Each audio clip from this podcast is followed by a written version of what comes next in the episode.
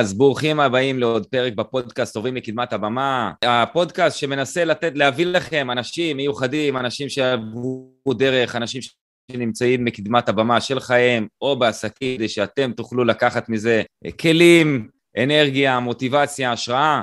והיום, היום הבאתי לפה בן אדם שאני מאוד מאוד מאוד מעריך, והוא עבר דרך מאוד מאוד גדולה, קוראים לאדם היקר הזה עודד קרבצ'ק, הוא מאמן מנטלי ויועץ אישי, הוא דוקטור לפילוסופיה של הפסיכולוגיה מאוניברסיטת קליפורניה, הוא עבד עם עמרי כספי, יובל זוסמן, עידו קוז'יקרו, נבחרת ישראל בכדורסל, אנשי עסקים, מנהלים בכירים, הוא מרצה מבוקש, הוא איש מאוד מאוד מאוד מעניין, אני חושב שגם ייחודי מאוד, אתה מביא פה פן, אני באמת חושב אחר לחלוטין, והיום אני הולך לנסות לפצח איתך את הדבר הזה. אז אהלן, אהלן עודד, מה נשמע? אהלן, אהלן, כיף להיות פה, לכיפאק, תודה רבה, ברוך השם. איזה כיף, איזה כיף שבאת. אני באמת שמעתי אותך בתקופה האחרונה לא מעט, גם בפודקאסט שלך עם עודד. עם אה, איתן. עם, עם, אה, לא, אבל גם עם איתן, אבל גם עם אה, עידו, סליחה. עידו. שקר, עם עידו. כן, אוקיי. ואתה יודע, אתה מביא איזה, איזה משהו, איזה בריזה, ממש בריזה, אני חייב להודות. עכשיו, אני, אני אשים רגע בפריים כזה, אני קיבוצניק, אה, שאתה יודע, גדל בצורה חילונית ביותר, ומאוד מאוד מאוד מסקרנת אותי הדרך שלך, כי אתה חזרת בתשובה. כן. ואני, אתה יודע, אמרתי, אולי אחרי הפרק הזה אני אחזור בתשובה, לא יודע. אם יש מישהו, אז זה אתה, נראה לי. אוקיי. אני אגיד לך למה, כי כל מה שאתה אומר, פשוט עושה לי שכל. כל מה שאתה מוציא מהפה שלך, אני אומר, וואלה, וואלה, נכון, נכון, נכון. אז אה, בוא נדבר גם על זה, אבל בוא תסביר לי רגע מה זה freedom to choose, מה זה החברה שלך קצת, שאנשים יקבלו רקע, מי שלא אז, מכיר. אוקיי, אז קודם כל כיף ותודה שהזמנת אותי, ואני לא, אין, אין לי תוכנית שתחזור בתשובה, כלומר, זה לא התוכנית שלי. אה, זה, זה גם לא התוכנית שלי בחיים להחזיר אנשים בתשובה. אוקיי. אה, יודע מה אפילו, בצורה מסוימת דווקא כן, אבל לא להחזיר בתשובה ב, ב, ב, ב, במינוח, אתה יודע, הסטנדרטי המקובל, הקונבנציונלי, כיפה, זקן וציצ, וציצית. לא. כן, כן. אה, אה, לחזור בתשובה, תראה, בסוף הרי לחזור בתשובה, תמיד, גם אני, שאני, כן, ואז אנחנו אומרים את ההפך של זה, זה לחזור בשאלה. כאילו זה שכאילו, כן. דתי ש... כן. אה, נהיה חילוני זה לחזור בשאלה, חילוני שידעתי זה לחזור בתשובה. ואין קשר כן. בין תשובה לשאלה, זה שני דברים נפרדים לגמרי. כי לחזור בתשובה, okay. אוקיי. תשובה זה מלשון לשוב, לחזור. אוקיי. ולכן ההפך שלו זה, לא, זה, לא, זה לא שאלה. זה, איזה קטע, אז איך זה, אז איך הגיעו לזה בכלל? כי זה, אתה יודע, יש תשובה ויש שאלה. אנחנו קצת נתקעים. וואו. זה, זה, זה כאילו, אתה יודע, כאילו זה יצא במקרה וכבר נשארנו עם זה. וכל העולם מדבר ככה, זה מוזר מה שקרה, כן, כי, אבל... כן, כי לחזור טוב, בתשובה, מעניין. תשובה זה מלשון, לא תשובה לשאלה, תשובה מלשון לשוב. כן, כן, כן, ברור, וואו. אה, אתה יודע, זה הפך להיות מטבע לשון, תחזור בתשובה, תחזור בשאלה. אז זה לא, קודם כל תשובה זה מלשון לשוב. כן. ואז השאלה זה לאן לשוב. לשוב זה לשוב לדרך הנכונה שתוביל אותך בצורה הטובה ביותר למטרות והיעדים שלך, הנה אנחנו באימון מנטלי, בסדר? כן, כן, כן. כלומר, אז, אז, אז זה לא, אז, אז זה לא, אז אני חושב שכן, אני רוצה להחזיר אנשים בתשובה, אבל לא מהמקום הדתי, mm-hmm. בסדר? גם עוד, עוד איזה דבר ככה, שהוא האנקדוטה ככה, מה שנקרא בפרומו, בחימום. כן. המילה דתי והמילה חילוני זה לא מילים בעברית. אוקיי. בסדר? ואנחנו סיפחנו אותם והפכנו אותם למילים מפלגות. בסדר? זה אחד. דת זה מפרסית וחילוני זה מארמית. וואו. דת זה חוק וחילוני זה זר. אוקיי. עכשיו זה אומר שאדם דתי זה אדם חוקי. איזה שטויות, נו באמת. וואו, וואו, וואו. בסדר? ואדם חילוני הוא אדם זר, אין מישהו שהוא זר ליהדות, אין יהודי שהוא זר ליהדות, אז זו מילה לא רלוונטית. כן, וואו. אלה שתי אוקיי. מילים מפלגות, מגעילות, יסלח לי השם, מגעילות, מפלגות ועושות כל הרע שבעולם. יאללה, איזה, איך אני אוהב שאתה מדבר ככה, באמת.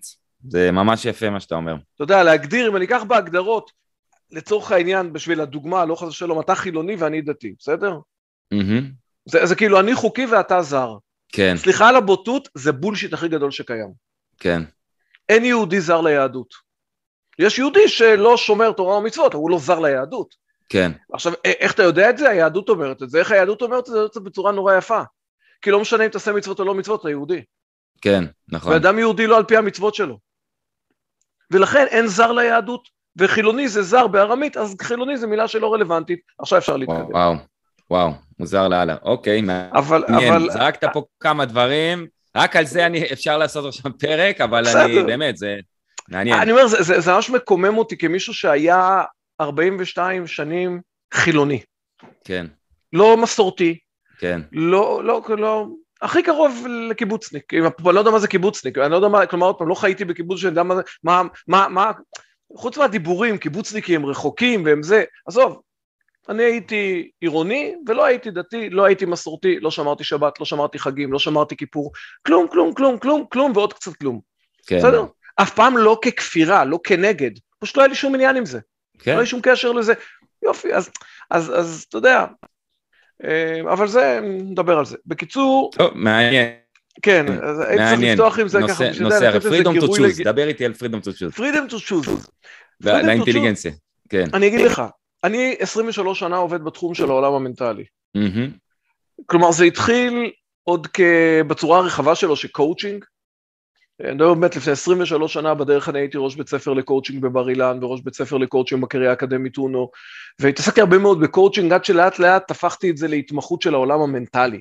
כן. כלומר, מקואוצ'ינג לתת נישה, אתה יודע, כמו מאורתופד לאורתופד של פרק כף היד, פחות או יותר. אמ, וכמובן הנטייה הראשונה שלי הייתה ספורט, גדלתי כספורטאי, שיחקתי כדורסל, התפרנסתי כספורטאי, זה מה שעשיתי מגיל 12 עד גיל 30, זה מה שעשיתי בחיי. איפה שיחקת? בד... שיחקתי מגיל 12 עד גיל 20 במכבי תל אביב, שם גדלתי, שם קיבלתי את כל, ה... אמ, את כל היסודות של, של הרבה מאוד דברים. כן. אמ, במהלך הצבא, שירתי בצבא כספורטאי פעיל כזה, ספורט, לא, לא עשיתי צבא יותר מדי אטרקטיבי, mm-hmm. ובמהלך הצבא התחלתי לעבור, כי עברתי להפועל רמת גן, אחרי זה עברתי לגבעת שמואל, זה היה שחקן חוזה שעובר כן. איפה שרוצים אותו ואיפה שמשלמים, איזו קומבינציה כזאת, וזה מה שעשיתי עד גיל 30. בדרך גם למדתי, נפצעתי, חזרתי, אמ, ולכן הנטייה שלי בעולם המנטלי הייתה קודם כל לגשת לעולם הספורט. כן. אמ, למרות שעבדתי במקביל גם עם עסקים, בהתחלה הייתי, אני one man show. אמ, עכשיו, אם אני אקח את זה עוד טיפה צד אחורה לפני ה-FTC, אני במקרה הגעתי לעמוד על במה. אוקיי. Okay. במקרה. אני, אני לא אגיד לך אין מקרה, אתה יודע, כאדם שומר תורה ומצוות, אין מקרה. אבל כן. במקרה הגעתי כן. לעמוד על במה. אוקיי. Okay. ובמקרה הקהל עף, היה נורא נהנה. נהנה. איזה כיף. במקרה גיליתי מתנה שקיבלתי. וואו. בדיוק כמו שמקרה יום אחד בגיל 12 זרקתי לסל והכדור נכנס והייתי טיפה גבוה יותר מכולם אז אמרתי הנה אני אהיה כדורסלן לא כי uh, הייתי גם כן. יותר גבוה מרוב החברים שלי וגם הייתי פתאום זרקתי והכדור נכנס אז פה גם עמדתי על במה פתאום זה, אה, נוצר איזה love story עם הקהל מה, מה היית, חצי, היית חצי פינה? מה היית? אה? הייתי רכז וחצי פינה, אני לא גבוה, אני, אני מטר תשעים, אני לא, לא גבוה כל כך. אוקיי. אבל נהניתי מכל רגע, גם הקטעים שלא נהניתי, נהניתי, אבל זה כבר עוד פעם. עכשיו, אני אגיד לך, FTC זו שיטה mm-hmm. שפיתחתי בשנים האחרונות. עכשיו, זו שיטה שמאגדת בתוכה גם מהפסיכולוגיה המערבית והקואוצ'ינג הרגיל שבאתי ממנו. Mm-hmm. גדלתי תואר ראשון שלי בפסיכולוגיה, התואר השלישי שלי קשור לפסיכולוגיה, התואר השני שלי הוא, הוא עולם אחר, הוא תואר במנהל עסקים. Okay. אוקיי. אבל, אה, אה, אמ, אז הוא מכיל בתוכו ה-FTC את הפסיכולוגיה הרגילה ואת הקואוצ'ינג הרגיל. Mm-hmm. לפני 14 שנה חזרתי בתשובה אה, אה, בתהליך מאוד מאוד מאוד מעניין מבחינתי ברמה האישית, אה, שרובו ככולו עסק בחקר הפסיכולוגיה היהודית. התחלת ללמוד את זה פשוט? אני אגיד לך, היה לי סטודנט, הייתי ראש בית ספר לקואוצ'ינג בבר אילן. אוקיי. Okay. ונכנסתי אפרופו בטרמינולוגיה, חילוני לחלוטין, ונכנסתי בתחילת שנה... זר לחלוטין. זר לחלוטין. זר. זר לחלוטין. ונכנסתי לכיתה בתחילת שנה כראש מסלול, לפתוח את הזה, ישבו שם איזה 70-80 סטודנטים בשנה שבאו ללמוד לימודי שנה של קואוצ'ינג, ומולי אני רואה משהו בצבע שונה לחלוטין, יוסף דוס שחור, לפי כל הפרוטוקולים, ואמרתי לעצמי, לא ידעתי להגיד שמע ישראל, אמרתי, מה אני עושה עם הדבר הזה שנתקע לי מול העיניים? וואו. עכשיו צריך לדבר יפה פתאום, עכשיו צריך כן. להיזהר, עכשיו צריך להגיד ברוך השם, כל מיני, אתה יודע, ציניות מגעילה שלי מול עצמי, לא אמרתי את זה. כאילו הרגשתי פתאום שיושב כן, לי כן, איזה כן. מבוגר אחראי בכיתה, אני כבר לא יכול להשתטות, לא יכול לעשות צחוקים, לא יכול לזרוק הערות. אני, כאילו, אני צוחק כי אני מזדהה, כי אני מזדהה. אתמול העברתי קורס, שני קורסים, גם ב-NLP, trainer וזה, וחצי מהם זה דתיות או דתיים, היה שם מלא דתיים ודתיות אתמול, ואמרתי גם את אותו דבר, טוב, אז היום אסור לי לקלל, היום אסור לי להגיד דברים. אז זהו, זה כאילו יושב לך איזה מבוגר אחראי, משהו בראש אומר לך שפה צריך להתנהג יפה, וזה נורא מעניין לחשוב על זה. אתה, יש לך חיים משלך, אתה אדם, אתה עשית, אתה דוקטור, אתה פה, אתה שם, מה עכשיו, למה הוא מזיז אותך בכלל, הדתי הזה? לגמרי. אבל לא משנה, עברה שנה מקסימה, גם אני, גם מרצים שלי עבדו שם, אני אומר עד היום, הוא אחד חבר טוב שלי, בסוף השנה, טקס חלוקת תעודות וזה, לוחצים ידיים וזה, נהדר. ואז יש כאילו איזה קוקטייל כזה, נשנושים וזה, של אחרי. כן. הוא ניגש אליי ואומר לי, עודד, היה קורס מדהים וזה, אתה יודע, אני אוהב אותך, כי נהיינו חברים. והוא אומר לי, ואני מבין שאתה אדם פתוח מאוד, ואתה חוקר, ואתה אוהב את הנושא של הצלחה, ואיך מגיעים להצלחה, ואיך מממשים פוטנציאל, ו... ו... ו... ו... ו... וחקרת את פרויד ואת אדלר ואת יונג ו- ואת ה-NLP, אז עוד לא היה NLP, היה כל מיני גישושים של ה-NLP, למרות שה-NLP כן. התחיל ב-75, אבל כן. בסדר, היה. הוא אומר, אני רוצה לתת לך אתגר, בא לך? אני אומר לו, תן, אתגרים אני אוהב. אז הוא אומר, תחקור מה ליהדות יש להגיד על הצלחה. אמרתי לו, תסתכל, אמרתי לו, מנחם, שנה שלמה ישבת פה כדי להגיע לרגע הזה שאתה רוצה להחזיר אותי בתשובה? אין לך בושה. וואו. מה שנקרא, אמרתי לו, אין לך אלוהים. מסיבת סיום, אתה עכשיו עושה עליי מניפולציה? לגמרי. הוא אומר לי, תקשיב, שנה אתה מספר לנו שאתה אדם פתוח ואתה חוקר? תחקור עוד, תחקור עוד מדע. אמרתי לו, אבל זה דת. הוא אומר לי, זה לא דת, זה מדע. זה מדע. תחקור את המדע, מה יש ליהדות להגיד? ואז הוא הביא לי מתנה ספר. הביא okay. לי את אוקיי. ספר התניא. ספר התניא זה ספר הליבה של חסידות חב"ד. אוקיי. Okay. הוא אומר לי, קח את הספר הזה, תקרא אותו, דבר איתי אחרי זה. הוא אומר לי, אבל, קח בחשבון שאתה תבין מקסימום עשרה אחוז ממה שכתוב בקריאה ראשונה ושנייה. כן. את האמת, באותו רגע הוא פוצץ לי את האגו. איזה חוצפה יש לך? אני אומר לעצמי, אמרתי לעצמי, לא אמרתי לא. כן. כחוצה הייתי מאוד ממלכתי. כן. איזה חוצפה, שנה אתה לומד אצלי. אני, ואני כזה, ואני כזה, והסטודנטים עפים עליי, והסטודנטיות עפות עליי. איך אתה אומר לי שאני אבין עשרה אחוז, כאילו, אתה, כאילו, אין לך בושה? כן. אמרתי, אני פרינציפ הולך לקרוא את הספר הזה כל הלילה, רק בשביל להראות לו שאני אבין עשרה אחוז.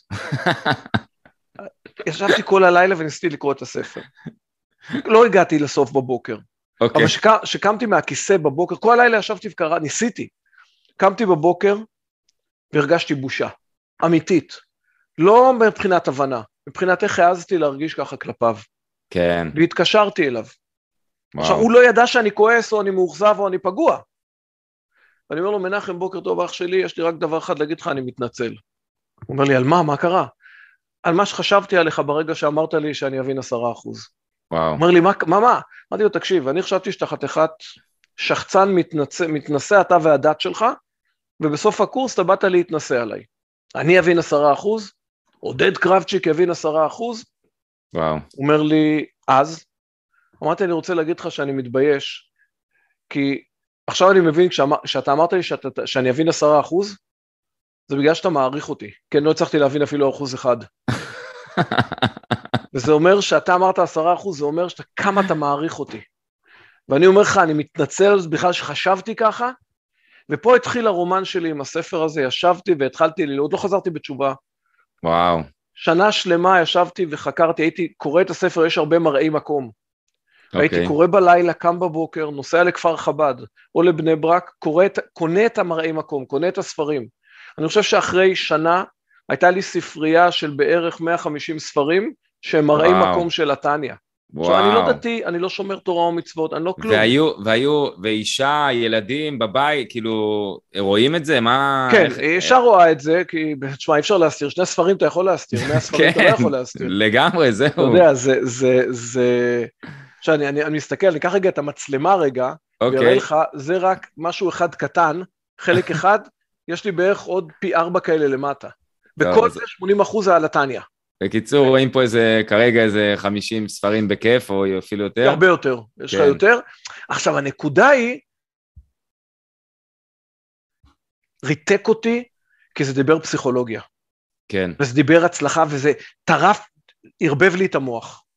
לימים, התחלתי ללמוד את זה עם מישהו, כי באמת לא הצלחתי להגיע, להגיע לרמות גבוהות של לימוד לבד, כי השפה היא שפה זרה לי. כן, ואז גם, אני ברמה האישית, אה, התחלתי גם לקחת על עצמי עוד דברים, כי אמרתי לעצמי ברמה האישית, עודד, אם אתה הגעת למסקנה שזה הדבר הכי עמוק בפסיכולוגיה והכי עמוק בתורת ההצלחה, אז זאת האמת. ותפסיק להסתתר ולהתחבא. וואו. ואני רוצה לחיות את האמת הזאת. שמע, זה מפחיד מה שאתה אומר. כי... לא, כי... זה, זה משמח. לא, אבל זה משמח, אבל בהתחלה זה קצת מפחיד, אתה יודע, זה כמו, אני, אני אגיד לך דבר כזה, שזה קצת פרובוקטיבי אולי להגיד, אבל זה כמו בן אדם שמגלה שהוא הומו פתאום, הוא גילה, הוא גילה את האמת, אבל זה נורא מפחיד פתאום, כי אתה עכשיו צריך... לצאת לה- מהארון. אתה צריך להכיר בזה. אתה צריך להגיד, וואלה, אני כזה, זהו, נקודה. לא, אני לא רוצה להגיד אני כזה. אני לא, אני, אני, אני, אני מבין את ההקבלה שלך, אבל אני לא אצמד אליה ברשותך. אוקיי. אה, אה, אה, כאילו, אבל כי- אתה יודע את האמת ואתה כבר לא יכול לחזור אחורה. רגע, קודם כל, אתה יכול. אתה יכול. אבל אתה משקר לעצמך. נכון, נכון, ואתה יכול להמשיך לשקר לעצמך. ואחד הדברים היפים בעולם המנטלי זה שהמוח ישרת אותך בכל שקר שתספר לו. זה, כן, ללא ספק. אין לו, המוח לא מתווכח עם שום אמת, למוח אין אמת משלו. מהמם. ולכן אתה יכול להמשיך לשקר את עצמך כל החיים ותחיה עם השקר הזה. ויותר כן. מזה, המוח גם ייצר לך רציונליזציה לשקרים שלך. לגמרי. בסדר? כדי שתרגיש נוח עם, מה שנקרא, תרגיש נוח עם השקר. אבל אה, אני לא גיליתי שזה אני, אני גיליתי שאני רוצה להיות זה, Mm, אוקיי? ראיתי מולי את איך אני חי, והיו לי חיים טובים, לא שאני עכשיו אגיד לך, לא, אני מצטער על כל מה שהיה לי וזה, לא. חייתי כן. חיים טובים, בית, אישה, אמנם התגרשתי, אני, אני כבר נשוי 21 שנה עוד מעט עוד פעם, אבל כן. אה, אה, אישה, ילדים, אה, ילדים מוצלחים ברוך השם, הכל, חיים שהיו טובים, כלכלית בסדר, אתה יודע, כן. כל חיים, במפרים, עליות, ירידות, כלומר, אבל זה לא שאמרתי ש, שחיפשתי לברוח מאיפשהו. לא אה, הייתי במקום שקרה לי איזה אסון חס ושלום ואתה רוצה להיאחז במשהו. כן. לא הייתה לי איזו התגלות אלוקית, לפחות שאני יודע עליה, שאתה אומר, וואי, בואי, קמתי בבוקר וזהו, אלוקים דיבר אליי מהסנה הבוער. לא. כלומר, כן, יש פה כן. תהליך שהיום הוא יחסית מפריע לי להתקדם בדת, אפרופו. למה? כי התהליך שאני הגעתי איתו ליהדות, ואני נמצא בו, הוא מאוד רציונלי. Mm, הוא מאוד, כלומר, היום נור, אין לי בעיה לשבת עם כל בן אדם ולהציג לו בשכל את הדברים. ואתה יודע, יהדות אומרת לך, אתה צריך גם להתרומם מעל השכל, כי השכל שלך מוגבל. כן. כמה שלא אז- תתפוס בשכל, אתה מוגבל. אז כאילו המקום הזה של יש, יש אה, אמונה או, או משהו מעל, אתה כאילו, זה מתחבר לך לוגית, זה, אני כאילו מנסה להבין, אתה יודע, בן אדם רציונלי אומר, אוקיי, אני לא רואה, אני לא יודע, אני לא... אז, אז איך זה מתחבר? אבל אז, לא, אני אגיד לך, כי זה מסתדר מסוים, תכף זה ייכנס ל-FTC, עשיתי רגע איזה פרומו קצר, זה ייכנס ל-FTC, כי הרי אמונה מתחילה איפה שהידע נגמר. נכון, אם אתה יודע, אתה לא צריך להאמין. אבל אמונה זה ההמצאה הגדולה ביותר והטובה ביותר באנושות. למה? בגלל שאנחנו חיים בעולם של 99.9% אי ודאות, מהמם, ועולם שהידע שיש לכל אחד מאיתנו הוא 0.0000000 ועוד כאלה מלא 1% מכמות הידע שיש בעולם. אוקיי. בסדר? מסכים איתי? מהמם. כמה לגמרי. שאני לא אלמד זה כלום לעומת כלל הידע העולמי. לגמרי, אני כל הזמן מרגיש יותר טיפש, אני רק לומד ואני כל הזמן מרגיש יותר טיפש. עכשיו תחשוב שזה ביחס לידע הגלוי. יש לך עוד ידע, ידע שעוד לא גילו עד היום, שהוא גם נכון, קיים. נכון, הרי כל מה שאנחנו יודעים היום, לפני 50 שנה לא ידוע, אבל הוא היה קיים, פשוט גילו אותו. לג- לגמרי, אז לגמרי. כמות הידע העולמית, הגלויה והנסתרת ביחס לידע האישי שלי, זה אומר שהידע האישי שלי הוא כלום. אם אתה חי עם, התודעה, עם תודעה שאומרת שבפועל אני לא יודע כלום, ושום דבר לא ודאי, זה עולם שאתה תחיה בו תמיד בחרדה. אה, נכון, תכלס. עכשיו, תחשוב מה שרוב האנשים מנסים לעשות. רוב האנשים מנסים לייצר ודאות. ודאות נותנת לי תחושת שקט. איך אנשים מנסים לייצר ודאות? בדרך הכי חולנית שיכולה להיות לנפש, זה על ידי יצירת שליטה, אני רוצה לשלוט. אני רוצה okay. לשלוט. אם אני אשאיר את הילד שלי בחדר והוא לא יצא, אז אני אהיה רגוע. כן. כי ברגע שהוא יצא, אין לי יותר שליטה עליו. כן. עכשיו, שליטה לא מתוך freak control, מתוך להרגיע את הנפש. כן, לגמרי. ואני אגיד לבן שלי, אתה אל תלך לצבא, חס ושלום, אל תלך לצבא, כי אתה יכול חס ושלום שיקרה לך שם משהו, מה אני רוצה? אני רוצה לשלוט לכאורה על הבריאות שלו. לגמרי, לגמרי. או אתה אל תצא עם בחורה הזאת, ועוד תצ... ועוד. לגמרי, אל תצא למסיבה, תחזור בעשר, יפה. אל, אל תנהג, אל עכשיו, כאילו... זה לוקח אותנו דברים. גם לזה שאנחנו רוצים לשלוט על התוצאות של החיים שלנו. אומר לך היצרן דבר מאוד פשוט, ואמרתי, אני אומר תמיד לאנשים, אפשר להתווכח על היצרן, אי אפשר להתווכח על המוצר. אוקיי. אוקיי? אומר לנו היצרן דבר מאוד פשוט. אני אומר לכם את המודל לחיות חיים רגועים. אני נותן לכם את הכלי, המצאתי לכם המצאה מצוינת. תעזבו את הניסיון לשלוט כדי להירגע, תייצרו אמונה כדי להירגע. לא משנה, לא אמונה בבורא, אמונה, כן, שתאמין כן. במשהו. כן. אמונה חזקה זה תחושת הוודאות הכי חזקה שיש. תשמע, אני ממש uh, קצת מקנא בך. לא, אל ת, אתה לא צריך לקנא, זה של כולנו, אתה רק לא משתמש בזה עדיין, עזוב. לגמרי. זה לא שזה שלי. נכון. זה, זה, אתה יודע, זה נחלת, זה כלל, נחלת הציבור ובחינם. לגמרי. עכשיו, אבל תחשוב רגע, אה, הד, הדי, נכון? לא הדי, הדי. הדי, זה ההד שלי, כן. הדי, תחשוב רגע, עד כמה זה לא שלי. תחשוב על החיים שלך, לא משנה איך גדלת, מה גדלת, למה גדלת, אתה כל כולך, כולנו חיים באמונות, אין לנו כמעט שום ידע. אנחנו חייבים להאמין, אני אשאל אותך, תקשיב, איפה האוטו שלך עכשיו? אתה תגיד לי, הוא למטה בחניה, אני אגיד, אתה יודע או מאמין? אתה תגיד לי, אני יודע, החניתי אותו שם לפני שעה. אני אומר, לפני שעה אתה ידעת, עכשיו אתה מאמין. נכון. עובדתית. עכשיו, זה נכון לכל דבר בחיים שלנו, אחרת לא היינו יכולים לחיות. אנחנו לא מבינים כמה אמונה זה הכלי שנותן לנו יציבות, ועל זה קודם כל אנחנו מתחילים לעבוד בשיטת היציבות המנטלית. תייצר okay. אוקיי. אמונות ולא ניסיונות לשלוט.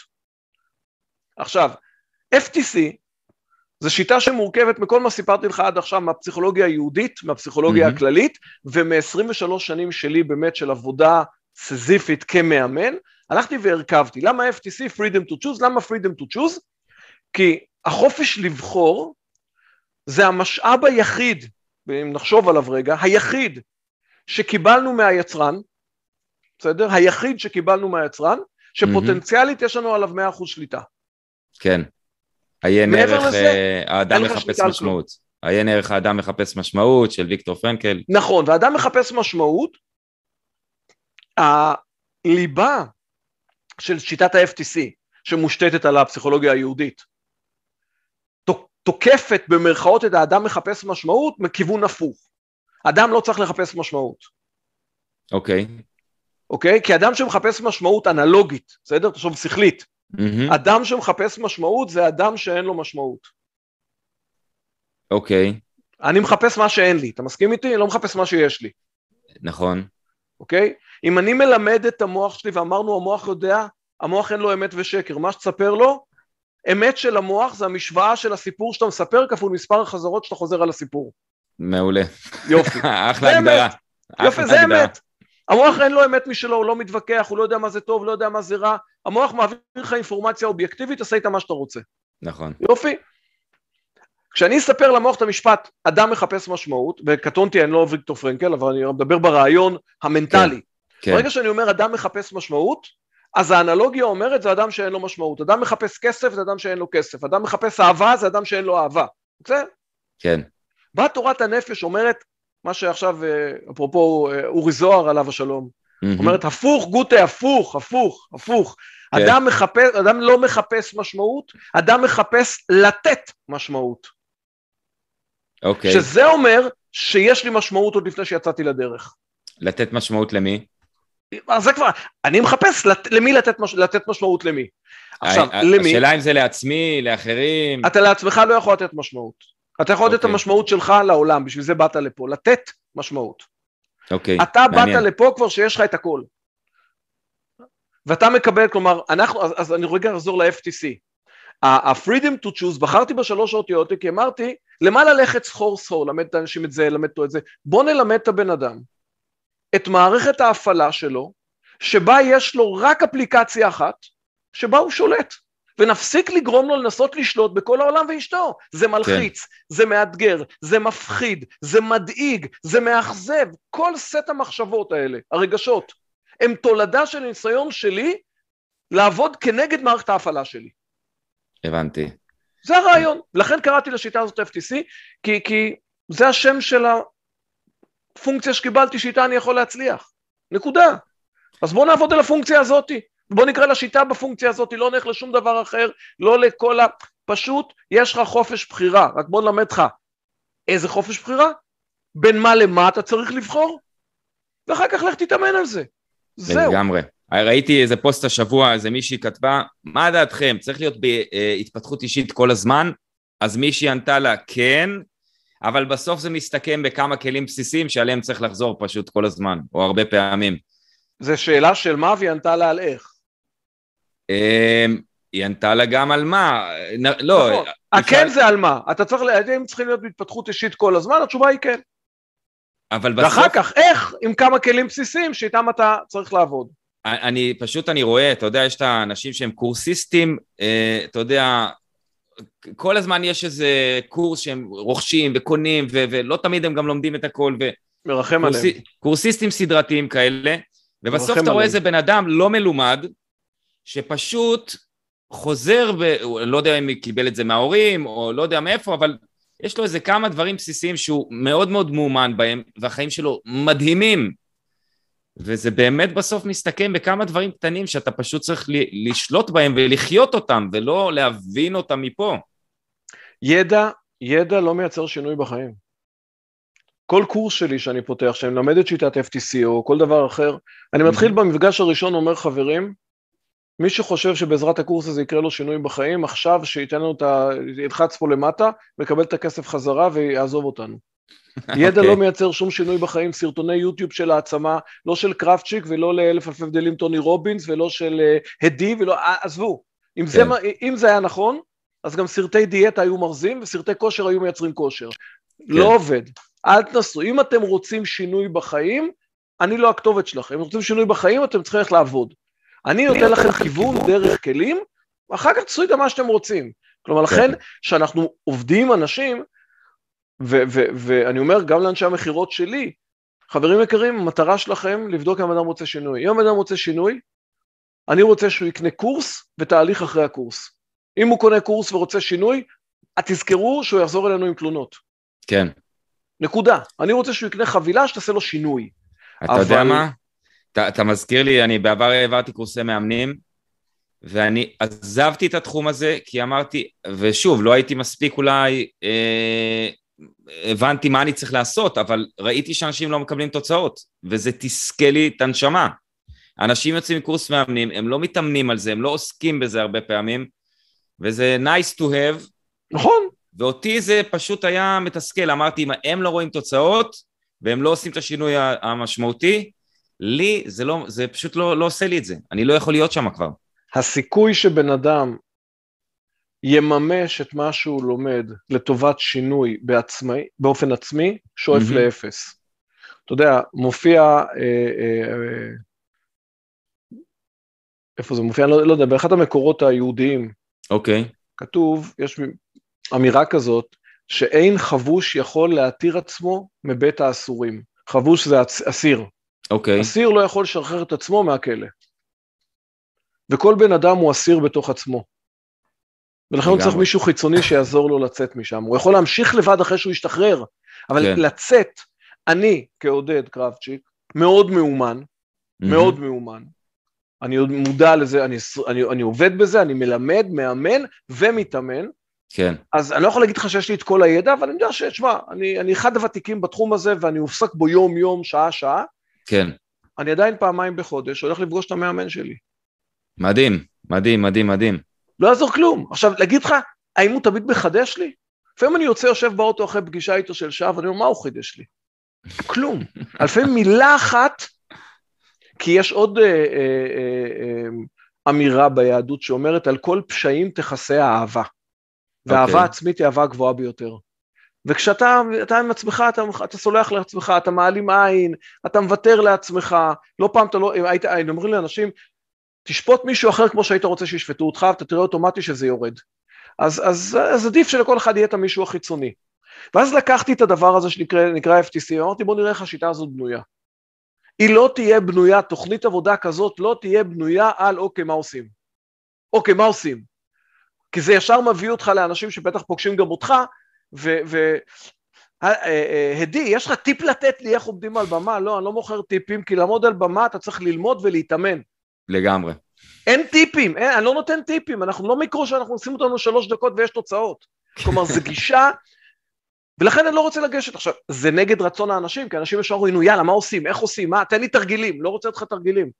רוצה להסביר לך שהשיטה עובדת על משולש עם שלושה חלקים. החלק הראשון נקרא מהות, החלק השני נקרא ייחודיות, והחלק השלישי נקרא התנהלות. אנחנו נגיע להתנהלות אחרי, עכשיו אומר לי, אז מה הכי חשוב? הכי חשוב זה ההתנהלות. לא המהות, ההתנהלות היא הכי חשובה, אבל כדי, שבגלל שהיא הכי חשובה, כדאי שנבוא ונעשה אותה נכון. כן. ולכן אנחנו קודם כל נדבר על המהות. והמהות זה שאלת הלמה, שהיהדות לצורך העניין, אני מדבר על היהדות mm-hmm. כמדע, לא היהדות כדת. אמרנו בפרומו שלנו, דת זה חוק, כן. בפרסית. כן. חוק זה אומר המצוות ביהדות. כן. נניח תפילין, לשמור שבת. קח את כל המצוות, תוציא אותם מהיהדות. עדיין אתה נשאר עם המון ידע. לגמרי. היסטוריה, פסיכולוגיה, פיזיולוגיה, אנטומיה, לגמרי. זוגיות. כלומר, אם אני מוציא את המצוות, זה לא שעכשיו, אוקיי, יצאת את המצוות, נגמר לך, אין לך יותר כלום. אני קורא את, את, את הסיפורים של משה יצא ממצרים, מוציא את עם ישראל. תוציא את המצוות, הסיפור נשאר, יש לך סיפור היסטורי של עם ישראל. נכון. כלומר, אחרי שהוצאתי את הדת, נשאר לי מדע. היסטוריה, ארכיאולוגיה, פילוסופיה, נשאר. בוא נדבר על זה. והיהדות אומרת לך, תקשיב, להבדיל מהפסיכולוגיה המערבית, כי פה ההבדל. עכשיו, כשאני אומר הבדל זה לא טוב או רע. הבדל okay. זה אוקיי. שונה. זה mm-hmm. שאני אומר, אני שונה מהפסיכולוגיה הזאת, זה... זה אני, אני, אני, פשוט, אני פשוט מרגיש, אתה יודע, כל פעם שאני מלמד משהו או לומד משהו, בסוף אם אתה הולך אחורה זה כאילו מגיע ליהדות איכשהו. אני, אני ככה אני מרגיש הרבה פעמים. אבל, אבל זאת עובדה, זה נכון. אתה לא מרגיש את זה סתם, זאת עובדה. אה, כאילו כי... הרמב"ם אמר את זה, מישהו אמר את זה. תקשיב, הנצרות והאסלאם, שהן שתי הדתות הנוספות המונותאיסטיות, שמאמינות באל אחד, mm-hmm. הן תולדה, הן נגזרות מה, מה, מהתורה. עכשיו, הן לא מתכחשות לזה, הן גם אומרות את זה. כן. הן לא מתכחשות שהתורה ניתנה בסיני, ולא מתכחשות שמשה, יש להם את מוסא ויש להם את מוזס, זה אותו אחד. כן, כן. אוקיי? הדיון יכול להיות בדתות הפגניות, שמאמינות בהרבה אלילים, בסדר? כן. אבל המקור מתחיל בתורה.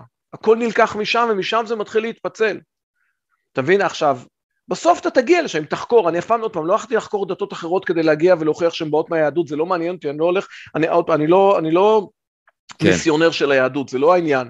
כן. אני עכשיו יושב איתך, וגם חי את החיים שלי כאיש מקצוע קודם כל. בחיים הפרטיים שלי אני עושה מה שאני עושה, אבל פה אני יושב כאיש מקצוע, וגם מול, מול האנשים שלי, 95% מהלקוחות שלי ושל המאמנים שלי, היום יש לי צוות שעובד, הם לא דתיים, דתיים בהנחה, בסלנג המדובר. כן, כן. לא, אתה יודע, אני עובד עם שחקני כדורסל שהם בכלל לא יהודים, בסדר? זה, זה, זה לא, אין פה... עכשיו, אחד ההבדלים המהותיים בין הגישה היהודית לבין הגישה המערבית, בפסיכולוגיה, באימון, mm-hmm. שזה מה שמעניין אותנו, האימון המנטלי עוד יותר, זה המקום של הבורא. אם תשים לב, המדע, המדע המערבי, mm-hmm. עיקר השאלות שלו זה איך. איך לחשוב, איך לדבר, איך להרגיש, איך נברא העולם, מפץ גדול, לא מפץ גדול, שאלת האיך. כן. הפסיכולוגיה היהודית שמה את שאלת המקור בשאלת הלמה. למה נברא העולם? כלומר, הפסיכולוגיה המערבית מדברת על הטכניקה. הפסיכולוגיה כן. היהודית מדברת על המהות, על המשמעות. למה נברא העולם? למה אני פה? עכשיו, זה עניין של להאמין, בסדר? אני שואל, תשמע, אתה, אתה, אתה יודע שיש אלוקים? לא, אני מאמין שיש אלוקים, לא פגשתי אותו. כלומר, כן. בצורה מודעת. יגידו, אתה רואה את הבריאה שלו, אז פגשת אותו. בסדר, זה כבר פילוסופיה. כן. בסדר? אבל אה, אה, הפסיכולוגיה היהודית באה ואומרת, הדיון הוא על למה. למה נברא העולם? יש פה משמעות, אין פה משמעות. עכשיו תחשוב איך זה גוזר על ההתנהלות היומיומית של כל אחד ואחד מאיתנו. לגמרי. כי אם אין פה משמעות, עכשיו נגיד יש, אני מאמין שהכל פה במקרה, מפץ גדול, הכל במקרה, הכל סתם, או הכל מכוון, הכל מתוכנן ונברא על ידי בורא והכל by the book. אלה שתי כן. גישות. כן. זאת אמונה וזאת אמונה. מי שמאמין במפץ הגדול לא יודע את זה, מאמין בזה. Mm-hmm. ומי שמאמין בבורא לא יודע את זה, מאמין בזה. וכל אחד מנסה להוכיח את האמונה שלו, כי יודע, בסוף אנחנו רציונליים ואנחנו צריכים שכל. אז אנחנו כל החיים לומדים כדי להוכיח את האמונה, בסדר? אז המדע עסוק באיך, וההסבר שלו שהכל זה מקרה, מפץ גדול, קרה, ואת ההסברים הפיזיקליים הוא נותן. כן. היהדות באה ואומרת, אין מקרה, הכל בהשגחה פרטית, יש שולח, אנחנו שליחים ויש שליחות. זה שתי תפיסות שונות לחלוטין. עכשיו בואו נבין רגע את ההיבטים הפסיכולוגיים. כאשר אני בתודעה שלי אומר שהכל במקרה, זה הכל סתם, אז מה זה אומר עליי? שאני סתם. כן, לגמרי.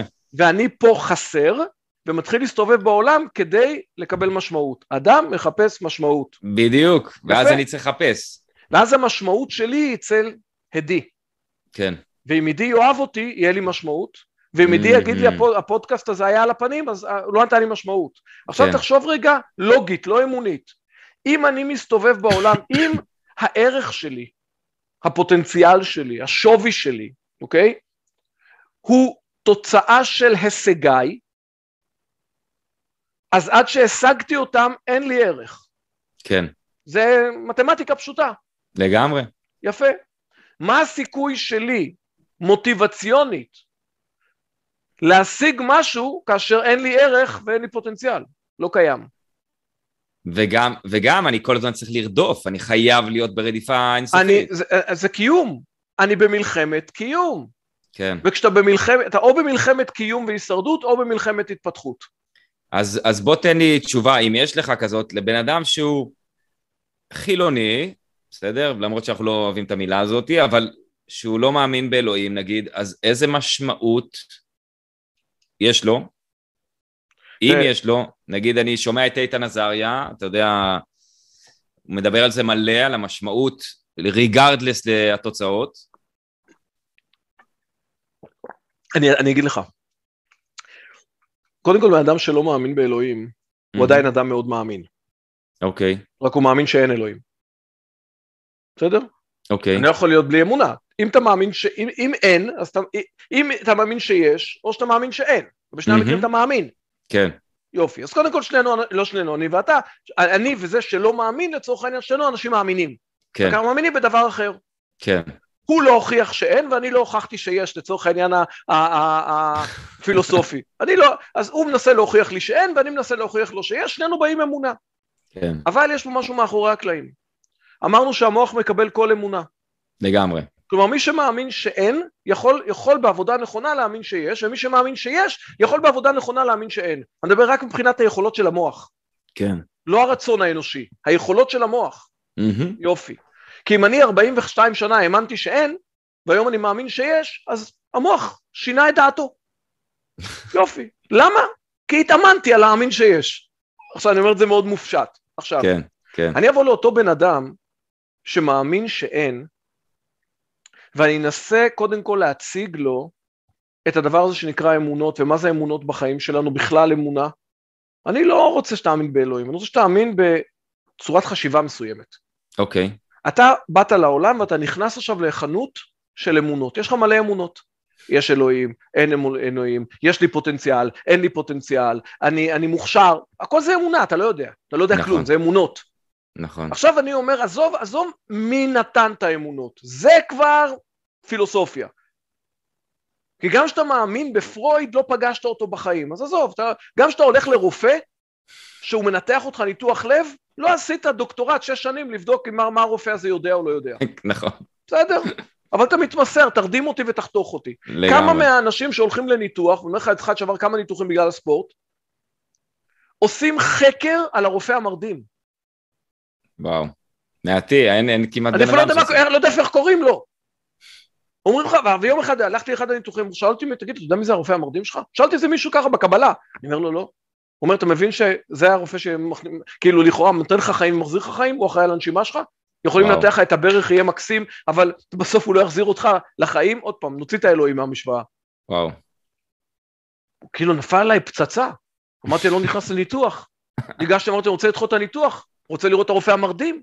תחשבו, תחשוב רגע על הדבר הזה, כמה אמונה אנחנו חיים, שגורמת לנו לפעמים להיות אווילים.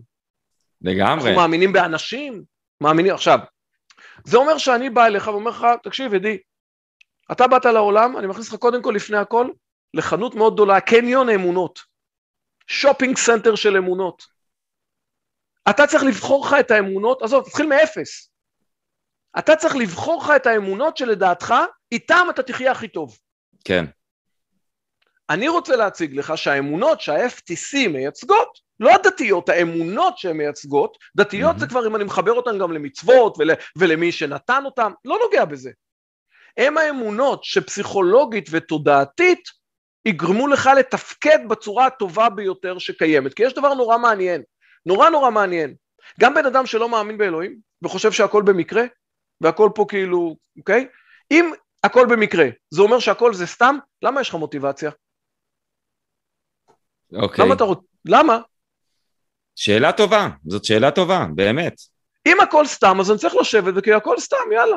מה אכפת לי, שיקרה, שלא יקרה? אם אני חלק מסתם כללי, אז למה יש לי שאיפות להתקדם? למה יש בי איזשהו קול פנימי שאומר אני רוצה יותר? אני רוצה, לי, אני רוצה להשפיע. למה? אם הכל זה חסר משמעות, למה להשפיע? זה אומר שלא הכל חסר משמעות. טוב, נתת לי אה, איזה תקווה. אני, אני צריך עוד לעכל את זה, חלק מהדברים שאתה אומר, אבל אני מסכים איתך בכל מה שאתה אומר, ואמרתי את זה גם בתחילת הפרק, שזאת אחת הבעיות שיש לי, אני מסכים עם כל דבר שאתה אומר. אז, אז אני רוצה, אפרופו עוד דבר, אפרופו אתה שואל, אבל אתה אמרת איתן עזריה מדבר על, ה, אה, אה, אה, על הניתוק מהתוצאה. כן. וזה נכון, זה סופר נכון, ואני אוהב את זה, איתן עזריה גם לומד את התניא. אני אגיד לך, אין לי שליטה על תוצאות. Mm-hmm. לאף אחד אין שליטה על תוצאות. בסדר? Mm-hmm. יש לנו שליטה על הרבה דברים אחרים, אבל לא על תוצאות. וברגע שאתה מנסה לשלוט על משהו שאין לך שליטה עליו, אתה נלחץ. אבל אתה מדבר על משמעות לפני שהשגת משהו. ערך לפני שהשגת משהו, ואני אתן לך אנלוגיה, אני תמיד אוהב לעשות באנלוגיה. יש לי פה בקבוק, יש לי mm-hmm. חברה לייצור בקבוקים. אוקיי. Okay. אוקיי? יש לי מכונה, קניתי אותה עכשיו, והיא מייצרת בקבוקים, היא יודעת לייצר אלף בקבוקים בשעה. Mm-hmm. עלות הייצור שלי היא שני דולר לבקבוק. אוקיי. במשך שמונה שעות היא יצרה שמונת אלפים בקבוקים, במשך חמישה ימים יצרה ארבעים אלף בקבוקים, כפול שתיים, שמונים אלף דולר, הם עומדים על פלטים. Mm-hmm. אמור לבוא המלגזן, לקחת אותם, לשים על המשאית, לספק ללקוח. העלות הישירה שלי 80 אלף דולר על הפלטים האלה. אוקיי. Okay. יפה. הגיע המלגזן קצת מסטול מאיזה מסיבה שהוא היה אתמול, נסע רווקס, הוריד את כל הפלטים, עכשיו יש לי 80 אלף דולר מפוזרים על הרצפה בצורת בקבוקי זכוכית מפורקים, הלך הכסף. אני אשאל אותך שאלה אחת. אוקיי. Okay. מה שווה יותר? ה-80 אלף דולר שהלכו, או המכונה שייצרה אותם? המכונה? כי היא יכולה בעוד שבוע לייצר עוד 80 אלף דולר, ואם אני אעשה double shifting, משמרות כפולות, הם יצרו לי את זה בארבעה ימים, נכון? לגמרי. יפה. בכמה המכונה שווה יותר מהבקבוק? אה, by far ביותר. יפה. אתה המכונה, התוצאות שלך זה הבקבוק. אוקיי. המכונה עוד לא יצרה את הבקבוק הראשון, הבאת אותה למפעל להיות בניילונים. Mm-hmm. היא תהיה שווה רק אם היא תייצר את הבקבוק, או היא שווה כבר עכשיו ברגע זה? שווה. יפה. יש לה את הפוטנציאל, אומר... יש לה את הפוטנציאל. יפה, אתה המכונה. כל התוצאות שלך בחיים הם תוצר של המכונה, כל הכישלונות שלך הם תוצר של המכונה. כן. אבל זה לא משנה. המכונה תמיד שווה בי פאר יותר מהתוצאה, והיכולת שלה היא לפני שיצרה, לא אחרי שיצרה. וואו, שמע, אחת האנלוגיות, אחת האנלוגיות ש... עדי, זה אנחנו. עכשיו, מדהים. תינוק שבא לעולם, זה לא אמונה, עובדה, תינוק שבא לעולם, בשנייה שהוא נולד, אם בעזרת השם הוא בריא, הפוטנציאל שלו ללכת כבר יכול, למרות שהוא כרגע אפילו לסחול לא יודע. כן. הפוטנציאל שלו לדבר יכול, כי אם חס ושלום לא היה לו פוטנציאל לדבר, גם בגיל 20 הוא לא היה מדבר. לגמרי. זה אומר שהתינוק הוא כמו גרעין של עץ, הגרעין של התפוז מכיל בתוכו את כל העץ. לגמרי. עם אין סוף תפוזים, בסדר? Mm-hmm. אין סוף תפוזים. בתוך תפוז יש לך גרעינים בכל פלח, אם אתה מוציא את הגרעינים ושותה אותם, יש לך פרדס. עכשיו, אתה מחזיק את הגרעין הקטן הזה, אני מחזיק את זה, את הגרעין של התפוז, ואני אומר לך, יש לך פה פוטנציאל של עץ עם מלא תפוזים. אתה תסתכל עליי, תגיד לי, עודד, אתה על סמים קשים. אני אומר לך, אבל כן, יש לך, בוא נוכיח, אני מוכיח לך את זה. מדעית, מוכיח לך את זה, שם את זה באדמה, בוא נתחיל כן. לעבוד. כן. ולכן, הפוטנציאל שלנו לא קשור לתוצאה. אתה יודע מה, אז אני, אני רוצה רגע לקחת אותך לשאלה, לכיוון קצת אחר, ובגלל שהעלית את מה שהעלית עכשיו, עם התפוז הזה, עם הגרעין שלו, אחת הבעיות של אנשים, ואני רגע הולך לעולם עסקים, יכול להיות שגם בעולם הספורט זה ככה, אני לא יודע, אולי אתה תגיד לי, אנשים רוצים תוצאות כאן, מהר ועכשיו. כמה שיותר מהר, כמה שיותר אה, זריז, אתה יודע, לקצר את הדרך. הם רוצים עכשיו, אני עושה פוסט, אני רוצה עכשיו שירשמו לי לקורס. אני עושה עכשיו, לא יודע מה, וובינר, אני רוצה עכשיו שכולם יירשמו. מה אנחנו עושים? כי לעולם לוקח זמן של ריאקציה עד שהדברים קורים. מדהים. מה אומרים לאנשים כאלה? תתעוררו. זה מדהים, תקשיב. אני, אני, אני אגיד לך. אמרתי לך, בשיטת FTC יש את המהות. המהות זה סט האמונות okay. אוקיי. שמניעות אותי בחיים. הייחודיות זה להכיר מה המנגנונים שלי, עודד, ושלך, הדי, מה המנגנונים שאם אני מכיר אותם, אני יודע בדיוק למה מה שאתה אומר קורה ואיך אני משנה את זה. אוקיי. Okay. אז תראה, על פי תורת הנפש היהודית, לכל אדם יש שתי נפשות. לא okay. אוקיי. אחת, שתיים. Okay. אוקיי. אחת נקראת בהמית ואחת נקראת אלוקית. בסדר? Mm-hmm. בהמית, כי זה נפש שבתוכה הפוטנציאל שלה הוא כמו של בעל חיים. היא נקראת okay. אוקיי. גם מחיה והיא נקראת גם נפש טבעית. זה הטבע שלנו. הטבע שלנו זה לרצות מהר. עכשיו, כן. מה, מה הדבר המרכזי בתודעה של הנפש הזאת? היא הישרדות. לגמרי. הישרדות. זה, זה הנפש שגורמת לנו מהר להיעלב, להיפגע, לרצות להשיג דברים בצורה מהירה בלי תהליכים. כן, עכשיו, תוך שבוע אני רוצה לראות מופעי קסמים של תוצאות ו ו ו ו ו. זה חלק מאיתנו, וזה ככה, כי ככה עובדת בהישרדות. בהישרדות אין לך זמן, אתה עכשיו בהישרדות. כשמישהו מאיים עליך, אין לך זמן להגיד לו, תמתין שנייה, תן לתכנן. אתה צריך עכשיו פתרונות. הנפש כן. הזאת היא בהחלט עובדת על כאן ועכשיו כי היא הישרדותית, כמו של בעל חיים. כן. fight או flight. לגמרי. אבל יש לנו עוד נפש, שהיא נפש, היא נקראת אלוקית, היא התפתחותית. והנפש הזאת יודעת שתהליכים לוקחים זמן. והיא הנפש הלא טבעית שלנו. ואותה אנחנו צריכים לאמן. כן. ולהגיד לבן אדם, תקשיב, יש לך, בשכל אתה מבין שזה לוקח זמן, אבל פה בא לך שזה יקרה עכשיו. זה אומר שיש בתוכך שני קולות, הקול שמבין שזה אמור לקחת זמן ואת הקול שרוצה עכשיו. כן. אלה שני שחקנים. ואני אגיד לך, כן, זה שאתה רוצה עכשיו, זה טבעי שאתה רוצה את זה עכשיו. טבעי. אבל גם זה טבעי שאתה מתעצבן ברגע שאומרים לך אידיוט. זה טבעי. כן. זה לא הגיוני, זה טבעי. השאלה אם אתה רוצה לחיות כבעל חיים בצורה טבעית, או אם אתה רוצה לחיות כאדם בצורה התפתחותית. את זה אתה יכול לבחור ועל זה תתאמן. אני לא אגיד לו, לא, אי אפשר להשיג את זה, ומה פתאום, אתה מבלבל את המוח, מה, אתה לא מבין כלום? לא. נכון, הגיוני וטבעי, אתה פועל מהנפש הטבעית, שטבעי שהיא תרצה הכל כאן ועכשיו, כי היא נלחמת על הקיום שלה. אין לה זמן. אז הנפש הטבעית גם גורמת לנו להישבר בדרך אולי? ברור. Okay. הנפש אוקיי. הטבעית גורמת לנו להיות בכל סערת הרגשות האפשרית. הנפש הטבעית גורמת לנו לקפוץ שמשהו לא קורה כמו שאנחנו רוצים. הנפש okay. כן. הטבעית שמישהו אומר לי מילה, ישר היא תייצר לי אנטגוניזם. כן. עכשיו, הנקודה היא שאין לנו מה לעשות עם זה, אנחנו יכולים להילחם בזה. ואני אקח את זה לעוד נקודה שה-FTC מדגישה, אין לך שליטה על המחשבה הראשונה לעולם. יש לך שליטה על המחשבה השנייה, ופה הבחירה החופשית שלך. הבחירה החופשית זה לא אם להתעצבן או לא. הבחירה החופשית זה אחרי שהתעצבנת לזהות את זה מהר ולהישאר לשאול אתה רוצה להישאר שם. זה הבחירה החופשית. כן. ואני רוצה לא להתעצבן, בסדר, כמו שאתה תגיד, אתה רוצה שאני, לבוא לרופא, שיבטל לך את מנגנון הכאב בגוף, אתה לא רוצה שהוא יבטל לך את מנגנון הכאב. אתה לא רוצה שהוא יבטל לך את האופציה שיעלה לך החום שיש בעיה בגוף. אתה לא רוצה, למרות שהחום זה לא כיף וכאב זה לא נעים, אתה כן. מאוד רוצה שהמערכת הזאת תעבוד. אז גם אתה מאוד רוצה שמערכת הרגשות שלך תעבוד. אבל אתה רוצה להבין שכשהיא עובדת, היא מאותתת לך על משהו כדי שתפעל, בדיוק כמו הכאב.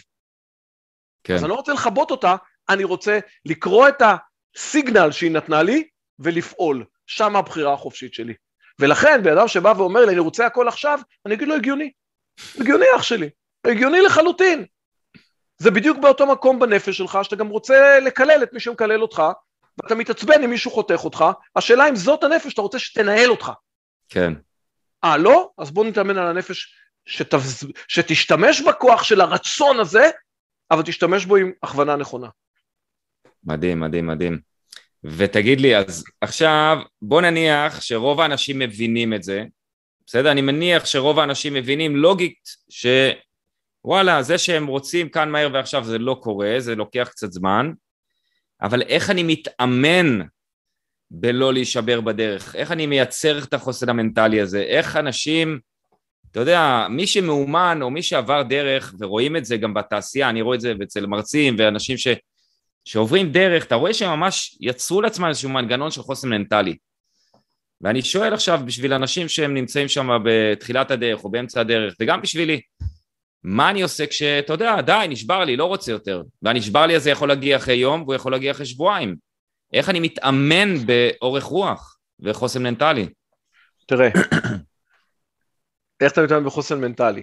אה, אה, קודם כל, אני מכיר בכוחות האלה שקיימים בי ולא נלחם איתם. אני מתחיל okay. אוקיי. לקבל את עצמי, זה בסדר, okay. אוקיי. זה בסדר להישבר, נו, לגיטימי. כלומר, הכעס העצמי שלי על עצמי, שאני נשבר, והנה אני לא מצליח, והנה אני, אני לא מתמיד, זה, זה, זה מהר מאוד גורם לנו לאיזושהי שנאה עצמית כזאת. לא, okay. זה חלק ממך, כמו שיש לך יד שמאל ויד ימין, אחת חזקה ואחת פחות, mm-hmm. והן לא שונאות אחת את השנייה, הן עוזרות אחת לשנייה. גם היד החזקה שלך בלי יד החלשה מוגבלת. נכון. בסדר? אז יש בתוכך עוד כוח. בוא עכשיו נבין שבמשך 20 שנה, 30 שנה, 40 שנה אתה משקה את העץ שנקרא נפש בהמית, כי אף אחד לא לימד אותך על הדבר השני, זה בסדר, אתה תרגיש נוח עם זה. כן. אני לא, אני כרגע רוצה לשתול עץ חדש, או להתייחס לעץ בחצר, להתחיל להשקות אותו. כלומר, אני לא מפסיק, איך אני מפסיק לחשוב על? לא, mm-hmm. אני מתחיל לחשוב על. זה אומר שאני, קודם כל בונה לי תוכנית עבודה שמבוססת על השכל. אוקיי. בוחן אותה וכותב אותה, זה נקרא לבנות תוכנית עבודה או לקבל החלטה מהמקום הנכון. המקום הנכון זה שהמוח שולט על הלב, ואם קשה לך, קח מישהו חיצוני, כי הוא רחוק רגשית, mm-hmm. הוא יעזור לך, הוא יסתכל עליך, הוא יגיד לך, ותגיד, זאת הדרך הנכונה. כן. וכל פעם שאני מתחיל לזוז רגשית, זה מחבר אותנו לתחילת השיחה, אני חזר, חייב לחזור בתשובה. מה זה? לשוב לדרך הנכונה. Mm. כל פעם שאני מתייאש, נשבר, מתעצבן, מרים ידיים, אני אומר לעצמי, עודד, מי עכשיו עובד בך? הבהמה או הראש או האדם? אם הבהמה, אז מצוין, תתקן, תחזור. מה הדרך הנכונה? כלומר, זה פשוט פעולה טכנית של לזהות את הקול ההישרדותי ולעבור חזרה, אוקיי, אבל אני, אני רוצה להתפתח, נכון? אני לא רוצה לשרוד. עכשיו, כן. אני אומר לאנשים שעולה בקמא הייאוש והתסכול וזה, אני אשאל אותך שאלה אחת, אתה באמת מאוים? כי זה קול של איום, זה תגובה של איום. אתה באמת מאוים? אתה רוצה, אתה שורד או אתה מתפתח? אם אתה מתפתח, בוא תחזור לתוכנית העבודה של ההתפתחות. אתה רשמת שאתה צריך בעוד שלושה חודשים לראות את התחנה הראשונה?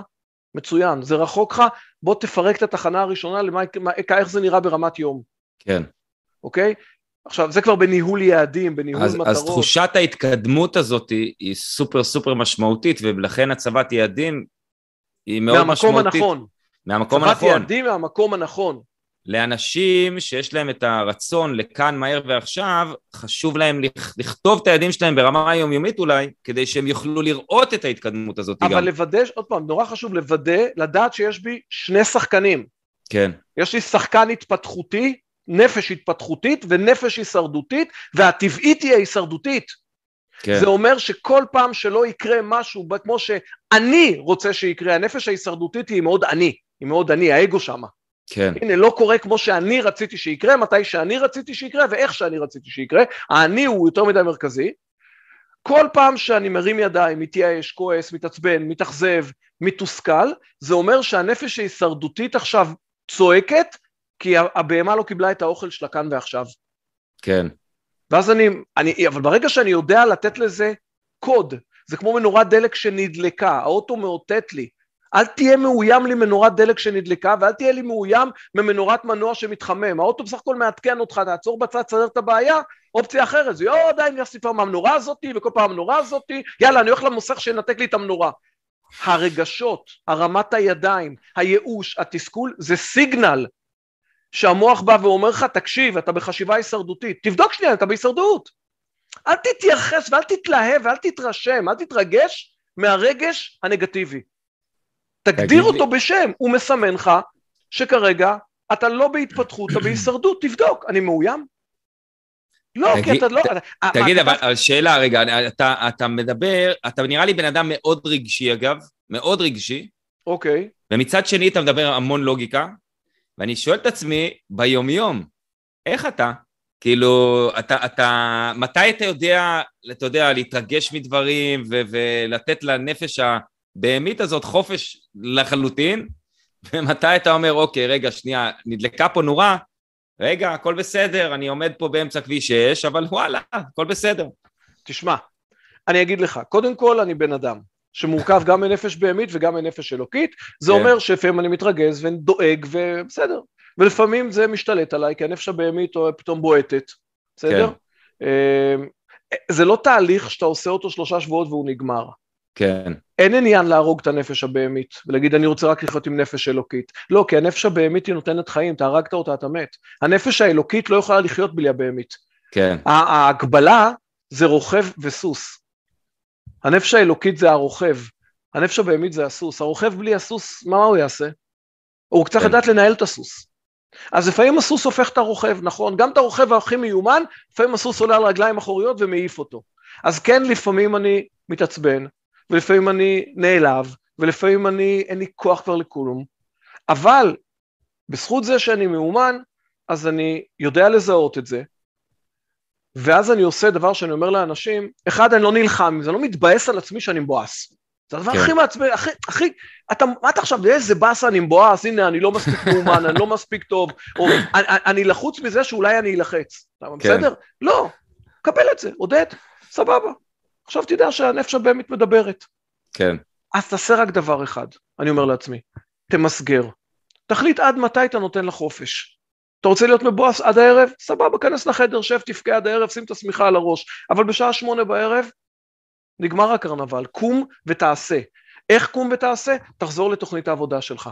תחזור למטרות שלך, תחזור ליעדים שלך, כי זה הגיידליין של הנפש ההתפתחותית. אז למה אנשים האם לא... האם תמיד זה עובד לי, עדי? לא. כן. לא. ואני מקבל את זה. האם מעניין. זה עושה אותי מושלם? לא, לא, מעניין. אני מקבל את זה. אבל אני, ככל שאני יותר מקבל את זה ולא נלחם עם זה, קל לי גם לנצח את זה. אתה יודע, אני, אני שומע אותך ואת עידו קוז'יקרו, עידו הוא, הוא, הוא לב, הוא נשמה כזה. מלא. והוא מתעצבן, ויש לו אפים ודאונים, ויש לו כל מיני כאלה, מצד שני אתה כאילו, אתה יודע, בא, נותן לו את הקונטרה, זה מדהים לראות אתכם. תראה, אני אומר עוד פעם, גם אני, תשמע, אני יכול להגיד לך, גם אני עם הבת שלי מאחרת רבע שעה, אני, אני, הלב שלי עובד. אין בזה כן. שום היגיון, כלומר אין בשום הצדקה, אין בשום היגיון, שכל אין בזה. כן. אבל דאגה, חרדה, פחד, מה קורה, למה היא לא באה, איפה היא, שתיים ודקה כבר, עכשיו שתיים ושתי דקות. מה לא, שתי דקות, יום שישי, הולכת ברגל, אז הלכו עוד חמש דקות, אין לה אוטו, היא לא נוסעת, מה אתה מוטרד? כן. כאילו, אבל, אבל כן, אני דואג. לא צילמה, צילמה עוד סרטון לאינסטגרם, עשתה עוד איזה משהו, זה... כן, כאילו, לא, ביום שישי לא מצלם סרטונים לאינסטגרם, אבל בסדר. אה, אוקיי, אוקיי. אבל, אבל, אבל לא, אתה יודע, אבל, אבל, כן, כן, כי מה לעשות, יש בנו את שני השחקנים האלה. כן. עכשיו תגיד לי, אה, ופה גם נכנסת היהדות נראה לי, כמה לפי דעתך עוגנים וטקסים זה דבר שיכול לעזור לבן אדם להגיע להצלחות? תגדיר, תגדיר מה אתה מתכוון. נגיד עכשיו בוא רגע ניקח רגע ספורט ואחרי זה ניקח רגע עולם העסקים. אנשים הרי, אה, אתה יודע, אחד הדברים שהכי חשובים להצלחה זה לייצר mindset, state of mind של עשייה, של, של מה שאתה רוצה באותו רגע, בוא נגיד ככה. עכשיו אני מגיע הבית, אה, מהעבודה, כאילו לעבודה, מהבית, בטח ובטח בעידן של הזום של היום. אני עכשיו רבתי עם אשתי, לצורך העניין, ועכשיו אני עולה להרצאה. או שאני בא מהיום שלי, באתי בבוקר, שמתי את הילדים בגן, אני נכנס למשרד, אני רוצה להיות ב state עוצמתי של יאללה בוא נטרוף את העולם. ואני בא ואני רואה ארבע קירות לבנים, ארבעה קירות לבנים, ואני רואה, אתה יודע, אוקיי, בסדר וזה, ואני יודע שיש לי איזה כמה דברים לעשות. רוב האנשים אגב לא רושמים מטרות ויעדים בכלל, שזה בכלל דבר מאוד מאוד מאוד בעייתי, אבל אנשים אין להם עוגנים. ואני חושב שאחד הדברים שרואים אצל ספורטאים, וגם רואים את זה ביהדות, יש טקסים. אתה בא, לפני שאתה עושה, לפני שאני זורק את העונשין, אני עושה בדיוק את אותו טקס כדי להיכנס לסטייט הנכון ולאוטומט שיביא לי את הכלייה, ואני שואל איפה זה נכנס לעולם, או אם צריך, לא יודע, אם צריך לעשות מדיטציה, צריך לעשות משהו בבוקר, איזה... אמ, איך אתה מתייחס לדבר כזה? תראה, אני, אני אלך רגע עוד פעם מאחורי הקלעים, לטקסים okay. האלה. אוקיי. Okay. נבין רגע עוד פעם, היהדות באה ואומרת לך, תבין, יש שני שחקנים באדם, mm-hmm. הגוף והנפש. הנפש נכנסת בתוך הגוף, והנפש מניעה את הגוף. הגוף בסך הכל כלי, אתה עכשיו הרמת את הבקבוק לשתות, כל זה התחיל בחשיבה, הוא לא התחיל בשום דבר אחר. לגמרי. היה איזה תהליך חשיבה, אני צמא, אני רוצה לשתות, רוצה להרטיב את הפה, ומפה התחילו להיות פקודות שהמוח נתן, כלומר חשיבה, שעברה למוח, המוח תרגם את זה לקודים חשמליים או לפקודות, שהגיעו בסוף למצב שהרמת את הבקבוק ועשית את זה ושתית ובלעת. כן. כלומר, הגוף הוא המוציא לפועל של המחשבה. Mm-hmm. יש לנו מחשבה, שזה לא הגוף, יש לנו מוח, שבעזרת המוח המחשבה עוברת מהמחשבה אל הגוף, מהרוח, מהרוחניות לגושמיות, המוח עושה את הטרנספורמציה, והגוף עושה את האקסקיוט. כן. בסדר?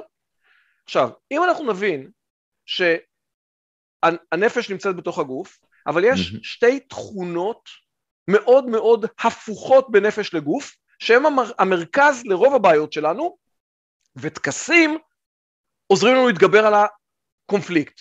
Okay. אוקיי. הדבר המרכזי המאפיין את הגוף, בסדר? אתה יודע מה, ניקח רק דבר אחד, אפילו לא שניים. Mm-hmm. הדבר המרכזי המאפיין את הגוף, שהוא יודע להיות רק ביחידת זמן אחת. הגוף יודע להיות רק בהווה. אוקיי. Okay. הגוף לא יודע להיות בשום זמן אחר. כשהוא היה בעבר זה היה ההווה שלו, וכשהוא יהיה בעתיד זה יהיה ההווה שלו. בסדר? לגמרי. הנפש יודעת להיות בכל יחידת זמן תמיד.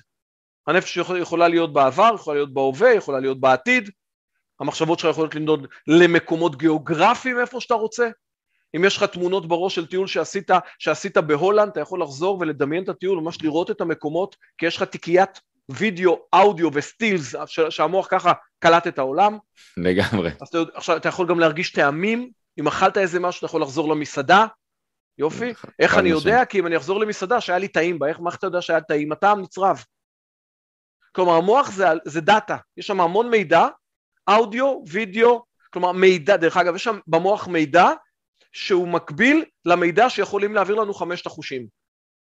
חמשת החושים מעבירים לנו מידע, מידע מתויק לפי ראייה, שמיעה, טעם, ריח ומישוש. Mm-hmm. זהו ככה, לחשוב, כל, כל הידע שלך מבוסס על חמשת, חמשת החושים שיש לך, כי כן. הם, הם הקולטנים, יופי. כן. פה מתחיל הקונפליקט. המוח, הנפש רוצה להתפשט. הגוף לא יכול להתפשט.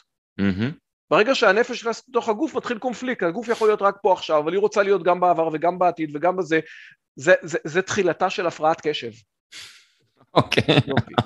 עכשיו, איפה הבעיה הגדולה ביותר שלנו? חוסר ריכוז.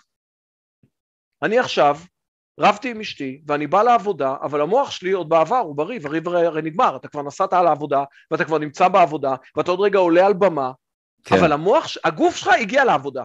כן. הנפש עוד בעבר, או הגוף שלך עוד לא הגיע לעבודה, הוא בבית, לקראת הרצאה לצורך העניין, אבל mm-hmm. הנפש כבר רואה את הקדימה, מה יקרה ומה יעירו לי ואיך יעירו לי ואם יעירו לי ואולי לא יבואו לי אנשים ואולי ואולי, ואתה כבר בבית בסלון, שש שעות לפני ההרצאה כבר בחרדות, אוקיי? okay? כן. את, את הקונפליקט הזה, עכשיו, מתי בן אדם, איפה נמצא הפוטנציאל שלנו? הוא נמצא בנפש, הוא לא נמצא בגוף.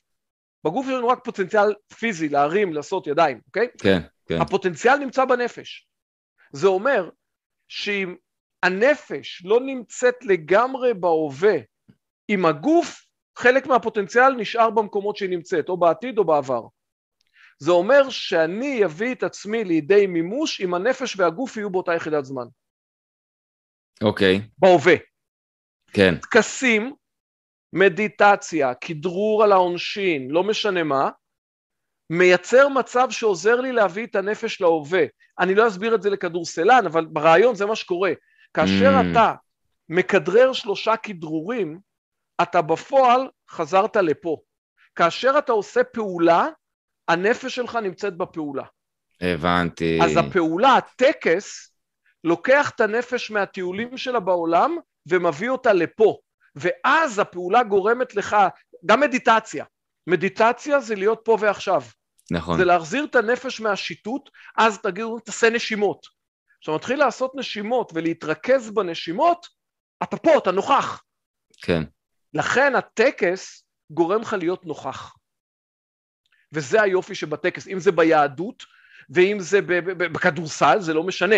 כלומר, אני רוצה להבין את המשמעות של הטקס, הוא, למה הטקס חשוב לי. אחר כך תעשה איזה טקס שאתה רוצה.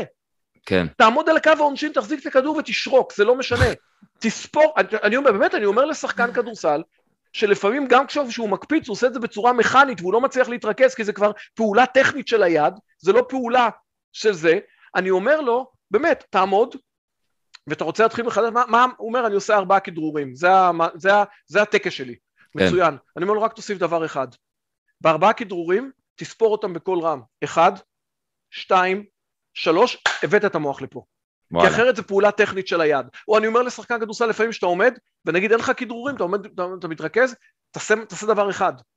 תסתכל על הרשת של הסל, תספור שמונה ריבועים. סתם ריבועים ברשת. כן. ברגע שהגעת לשמונה, לא משנה, שמונה או שבע או חמש, זה לא משנה, הבאת אותך לפה. כי איפה הבעיה בעונשין? בעיה בעונשין, שאתה עומד, יש לך, יש לך זמן לחשוב. וזה כן. הדבר שגורם לך לא להיות מרוכז. רק עוד mm. מילה, תחשוב רגע על המילה להיות מרוכז. ריכוז. אנחנו אומרים לאנשים תתרכז. אני אומר לילדים שלי תתרכז, הילדים שלי כבר גדולים, אבל זה לא משנה, תתרכז. אני אומר okay. אוקיי. מה זה להתרכז? מה זה אומר? איך להיות... אתה יכול להגיד למישהו להתרכז, בלי להגיד לו איך עושים את זה?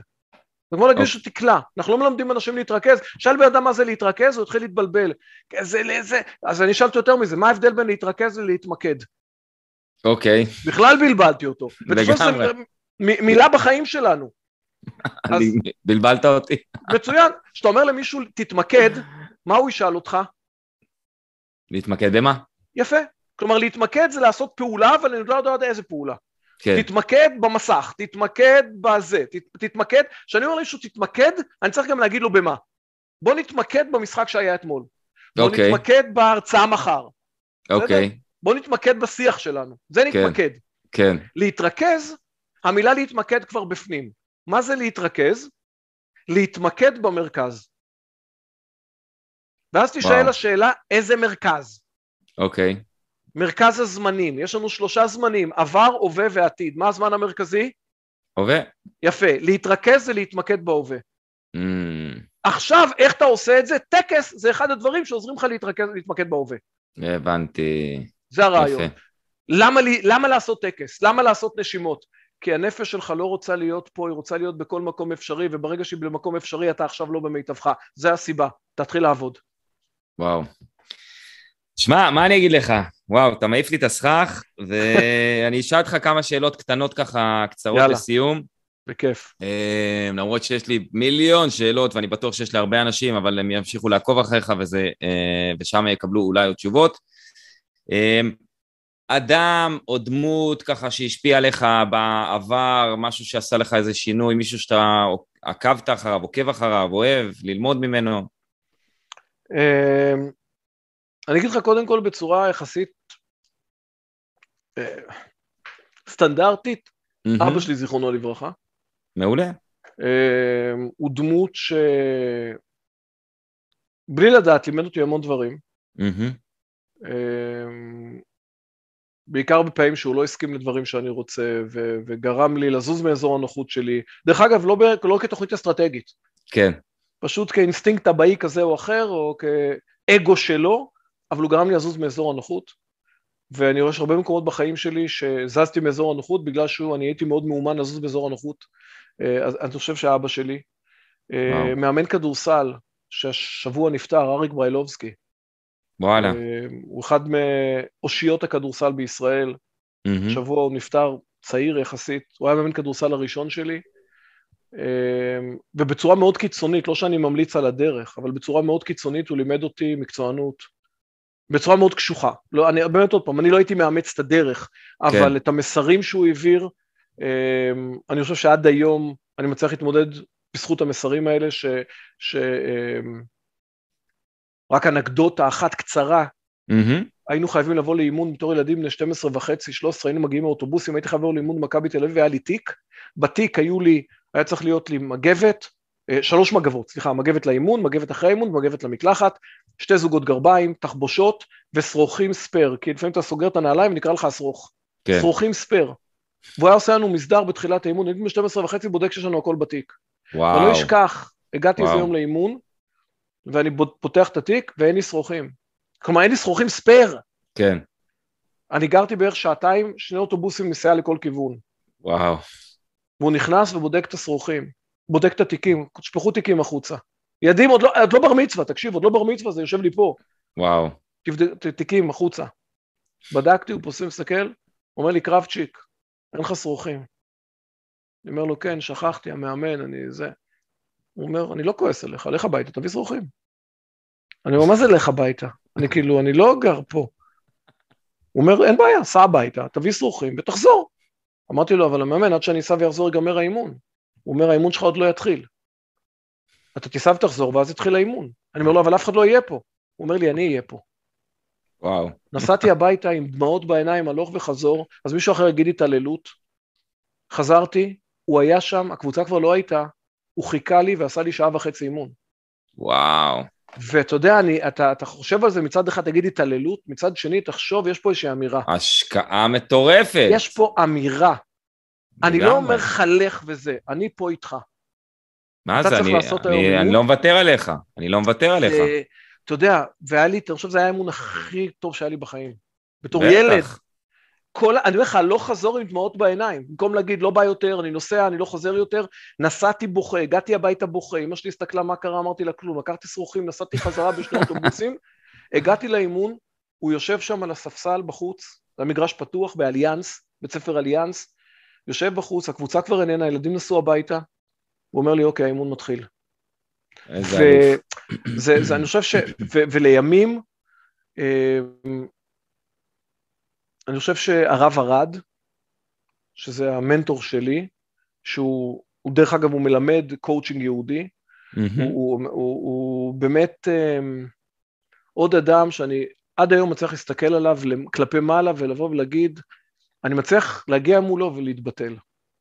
וואו. אז המאמן שלי, אבא שלי, כאילו כדמויות, אה, היום גם הילדים שלי, אתה יודע, היום גם הילדים וואו, שלי. מדהים, הם מדהים. גם, הם גם דמויות שאני מסתכל עליהן, באמת מעריץ אותם, מעריץ אותם, מעריץ, מעריץ, מעריץ, שלושה ילדים מקסימים, אחד בן שלושים, והוא אה, איש מודיעין, הוא היום איתי בחברה, mm-hmm. אחד בן 26 והוא טייס, וילדה בת 18, ואני מסתכל על כל אחד מהם ואני אומר, וואו, אני מאמין וואו, שיש וואו. אלוהים ברגע שאני רואה את זה, אז אני לומד מכולם. מדהים, מדהים, מדהים. תגיד לי, מה אתה אומר ככה, סתם כאנקדוטה על uh, המהלך של עודד קטש, מכבי תל אביב? אמ, זה מוקלט, אז אתה תיזהר במילותיך. קודם כל אין לי בעיה. אחד, אחד אני מוריד את הכובע כי זה מהלך מאוד מאוד אמיץ, זה מהלך לא פשוט. לא מאוד. פשוט. גם היה לו היסטוריה עם אה, מכבי, אתה יודע. היה לו, אני עוד פעם, אני, אני באמת חושב שהמהלך אמ, הזה, מסתכל דרך היבט מנטלי, הוא מהלך של בן אדם שרואה את הסיכוי לפני הסיכון. לגמרי. זה מהלך שגורם לבן אדם להצליח בחיים. לא, כל הכבוד לו. אני לא מאוד. מכיר אישית את האיש. אני שיחקתי במכבי, הוא, הוא לא היה שם. כן. אבל, אבל אני באמת מסתכל ואומר, זה בן אדם שבחר את הסיכוי על הסיכון. זה בן כן. אדם שבחר את הנפש ההתפתחותית על הנפש ההישרדותית באנלוגיה שלנו. וואו. אני מאחל לו המון בהצלחה. יאללה, מגניב, הלוואי ויהיה להם טוב.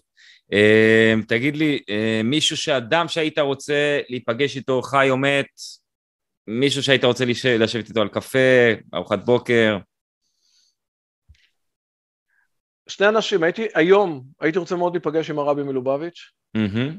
שהוא דמות, ואולי עוד יותר, הייתי רוצה להיפגש עם האדמו"ר הזקן, זה שכתב את ספר התניא. וואו, וואו. שהוא כתב שם את כל הפסיכולוגיה היהודית, שהיום אני באמת מבין כמה היא גאונית, אדירה, לשבת מול הבן אדם הזה, וזה כאילו, אתה שואל אותי, זה לשבת מולו. וואו. אני, ו- ולשאול, איך עשית את זה? איך עושים דבר איך, כזה? איך, איך, איך לפני 300 שנה? מאיפה הבאת את כל ה... מאיפה? כן. אין, אין שום, שום מחקרים, שום... מאיפה? כאילו, לשבת... הוא חקר באינטרנט. באינטרנט שנקרא ספר הזוהר, שנכתב לפני אלפיים שנה. וואו. שמע, מעניין. אמ, משהו אחד שהיית אומר לעודד הצעיר לפני 20 שנה, 20, 30, 40 שנה? אם היית פוגש את עצמך לפני 40 שנה, מה משהו אחד שהיית אומר לעצמך? אתה שווה בלי תנאים. וואו. זה היה מאוד חסר לי בתור צעיר. אתה שווה בלי תנאים. אתה קודם כל שווה, אחר כך תתקדם. מדהים, מדהים, מדהים. אה, איפה אנשים אה, רואים, עוקבים, מחפשים עליך, נרשמים, איפה... תראה, אנחנו כל הזמן, קודם כל יש את האינסטגרם של עודד קרבצ'יק, דוקטור עודד קרבצ'יק, ויש את הפייסבוק דוקטור עודד קרבצ'יק, ויש את האתר שלנו דוקטור עודד קרבצ'יק, ואנחנו כל הזמן פותחים קורסים, אני מלמד את שיטת ה-FTC, אני מלמד את הכל הזמן. כרגע mm-hmm. לדוגמה אנחנו מתחילים בשבוע הבא, ועדיין יש מקומות מי רוצה להירשם, FTC לאנשי, למי שאוהב את הספורט, לאנשי ספורט, למאמנים, ארבעה מפגשים שהם כל כולם איך ה-FTC מיועד לספורט. Mm-hmm. יש לנו FTC שמיועד לזוגיות, יש לנו FTC שמיועד להורות, יש לנו FTC שמיועד לעסקים. כלומר, איך לוקחים את הכלי הזה, שהוא מאוד מאוד מובנה, דידקטי, עמוק, mm-hmm. ומלמדים אותו, זה מה שאנחנו עושים, אני, המאמנים שלי, אז, אז בכל הפלטפורמות, בפייסבוק, באינסטגרם. מדהים. אה, ומה שנקרא, אני פה בשביל לתת.